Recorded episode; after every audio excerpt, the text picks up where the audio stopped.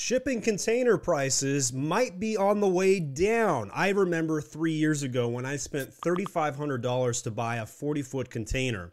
Well, last September, I spent $26,000 shipping that same 40 foot container.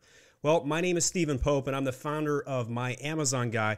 And I've got some good news coming in off LinkedIn. This is from Matt Dahl posting over the last 10 days, all of the containers we booked are down 35 to 40% peak charges. We do hundreds of containers over a year, and having prices drop to under $8,000 is a beautiful thing. Over the last year, we've had containers cost as much as $26,000. So same price I paid in September at $26,000.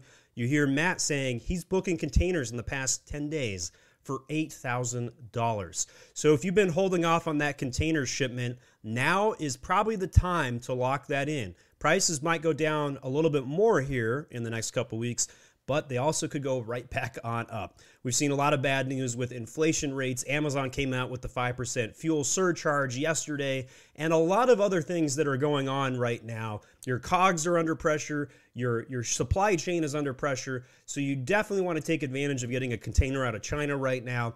Let me know what you're seeing. Post in the comment section. Are you seeing prices come down on containers as well? Let me know what you're seeing. Thanks for watching.